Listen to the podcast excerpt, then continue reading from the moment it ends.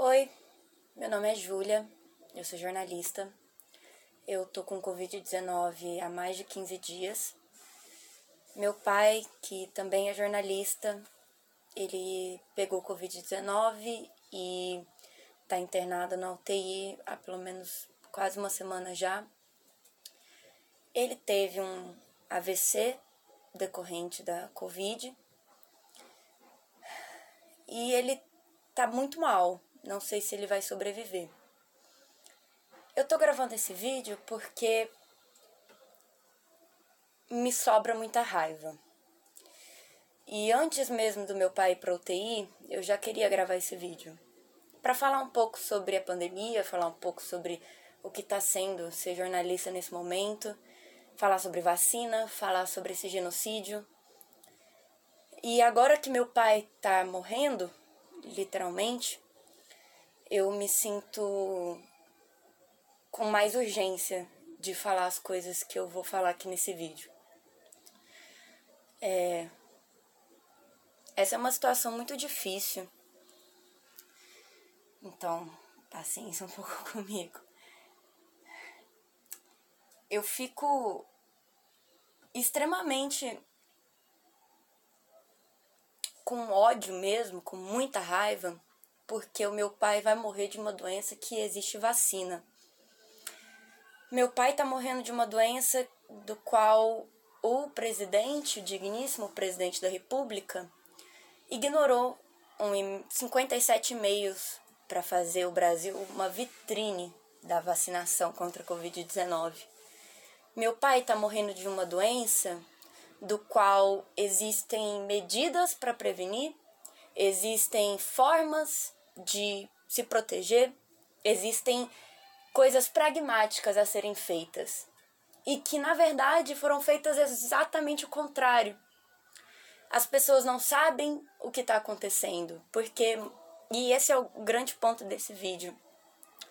Eu sinto que muitas pessoas que me seguem aqui no Instagram ou no Twitter, que é onde esse vídeo vai ser publicado, é, estão se fazendo de Alice no País das Maravilhas.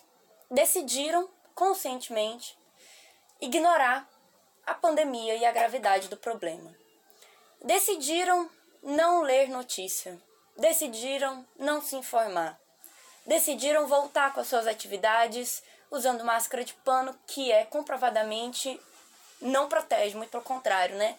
É, ajuda a propagar o vírus porque não serve para porra nenhuma a gente está vivendo uma situação que eu acho que as pessoas elas ainda não estão dizendo com todas as palavras o que é que está acontecendo. E o meu pai está morrendo. Eu sou filha única. Eu não vejo meu pai há dois anos e ele está morrendo dessa doença. Ele é uma das pessoas dessa estatística absurdamente censurada.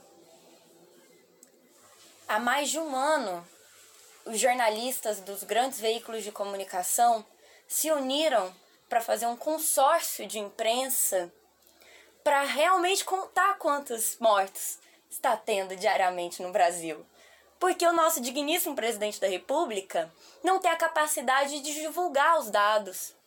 A gente está vivendo um processo de censura, do qual ano passado, em agosto do ano passado, é, a gente entrevistou infectologistas e pessoas da área da saúde que estão diretamente é, no estudo da coron do coronavírus, afirmam que esse número é provavelmente três vezes maior do que o divulgado pelos ministérios e as secretarias da saúde em cada estado, pela falta de contabilidade do número de mortes. Ou seja, se atualmente no Brasil a gente está falando de 500 mil pessoas assassinadas por um vírus, na verdade a gente está falando de um milhão e meio de pessoas.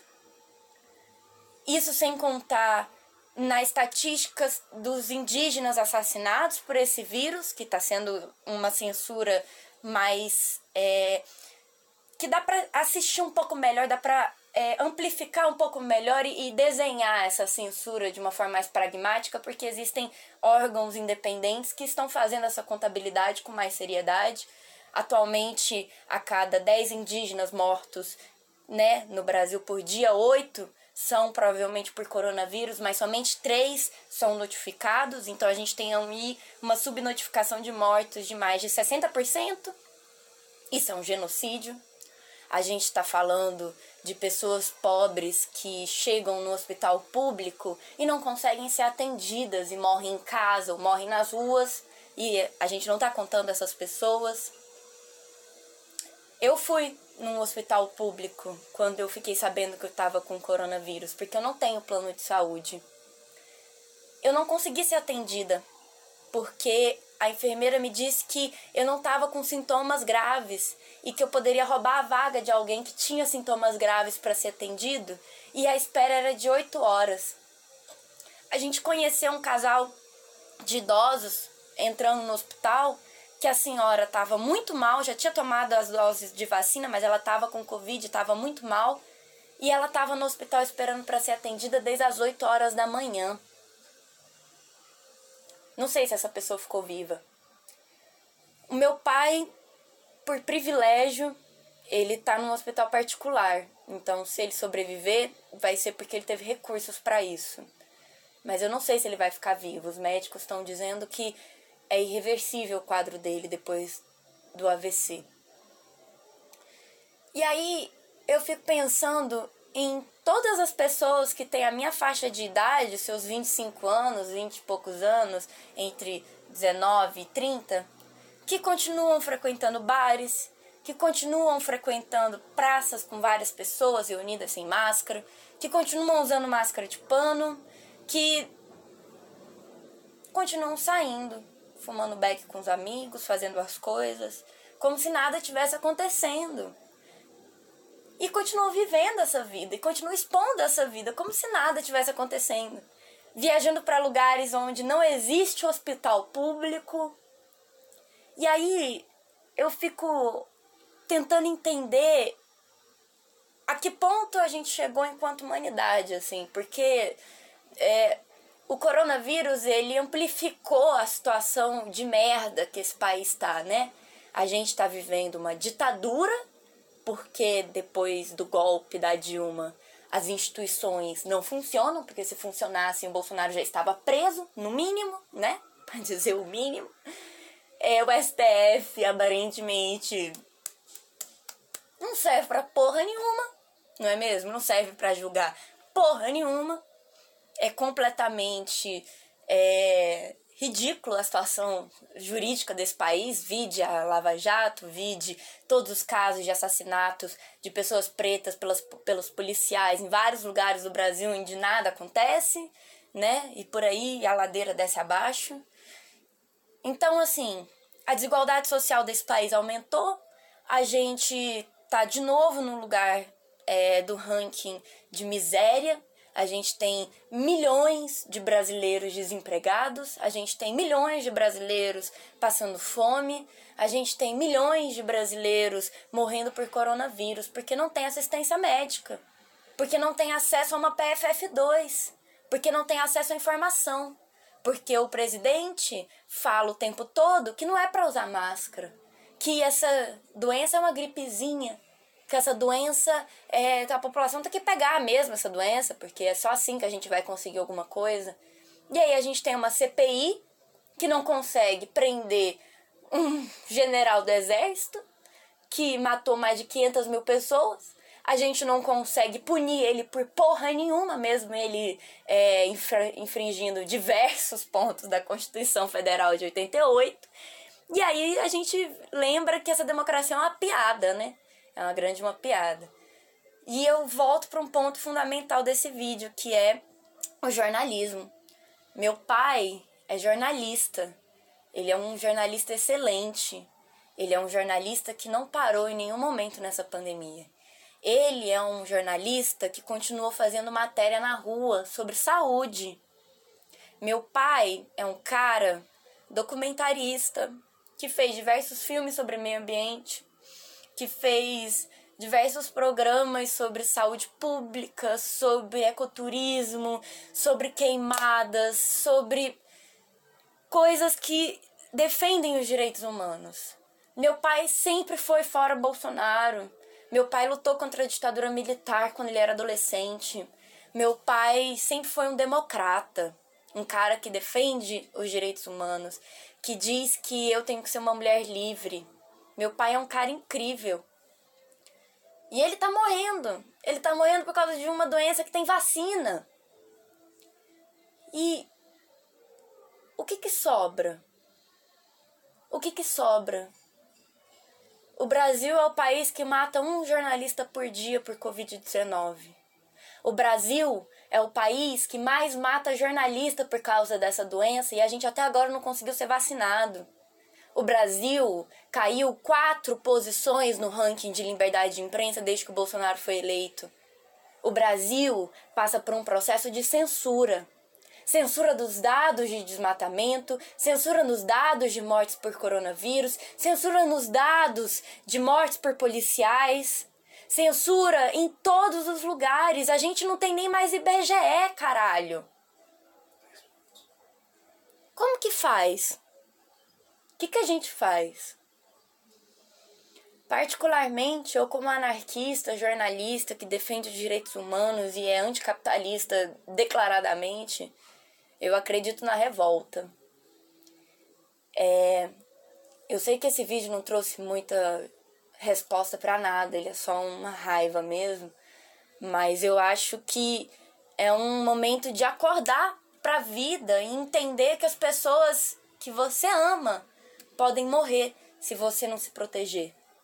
As pessoas que você não conhece podem morrer se você não se proteger. E se você pode se proteger, por que, que você não está fazendo isso? Se você é contra o Bolsonaro e se você é contra esse genocídio, por que, que você não está falando com todas as palavras garrafais, cotidianamente? Isso é uma ditadura. Isso é um genocídio planejado da nossa população. Isso é um extermínio da população brasileira. Planejado. Planejado. Isso foi planejado. Use PFF2. Existe um site chamado pff2paratodos.com. Acesse aí, joga no Google, você consegue achar onde você consegue comprar. Busque iniciativas de gente que está distribuindo PFF2. Vá aos atos do dia 19 de junho, vá em qualquer ato que tiver contra o Bolsonaro. Pressione o Ministério da Saúde, pressione os senadores, os deputados. Grite, se for necessário, grite, grite, escarre, fala, joga pro mundo, porque não dá mais pra gente ficar calado. Se a gente ficar calado, a gente vai morrer, as pessoas que a gente ama vão morrer e a gente não vai estar tá vivo até 2022 para uma possível, quem sabe, eleição democrática, né? Porque eu particularmente acho que isso não vai acontecer, mas assim, há quem diga que eu sou pessimista, né? Eu já acho que eu sou realista o suficiente para entender que vivemos uma ditadura. Mas tudo bom. Meu pai é mais uma das pessoas que vai entrar na estatística de números censurados, de uma tragédia sem precedentes na humanidade. O que está acontecendo no Brasil é uma tragédia, uma tragédia sem precedentes. E aí me lembra uma coisa que eu me perguntava sempre quando eu era criança e eu estudava sobre o nazismo, sobre o holocausto, sobre a ditadura militar. Mas porra, essas pessoas não fizeram nada? Deixaram isso acontecer e não fizeram nada, aí a gente começa a observar todas as focos e histórias de existência de pessoas que ficaram marcadas na história. Cineastas, jornalistas, guerrilheiros, artistas, poetas, médicos, juristas, todo tipo de gente que lutou contra esses absurdos, que falou, que morreu por causa disso. E quantos de nós já não morreram, né? Então, se mobilize, se organize, reaja. Antes que seja o seu pai, sua mãe, seu irmão, seu companheiro, companheira. Antes que seja eu, meu companheiro, as outras pessoas que eu amo. Se protejam, façam alguma coisa. Quando eu falo façam alguma coisa, façam comigo alguma coisa, vamos juntos fazer alguma coisa, vamos nos unir e fazer alguma coisa. Dia 19 tem ato, a gente está montando um bloco autônomo. Quem quiser colar para participar dessa organização, manda mensagem, fala aí com a gente, aqui em Goiânia. Se organize em outros estados, em outras cidades, procure entidades, partidos políticos, organizações autônomas e libertárias, procure o caralho, crie uma nova organização, não me interessa. Faça alguma coisa, senão essa merda não vai acabar. Obrigada.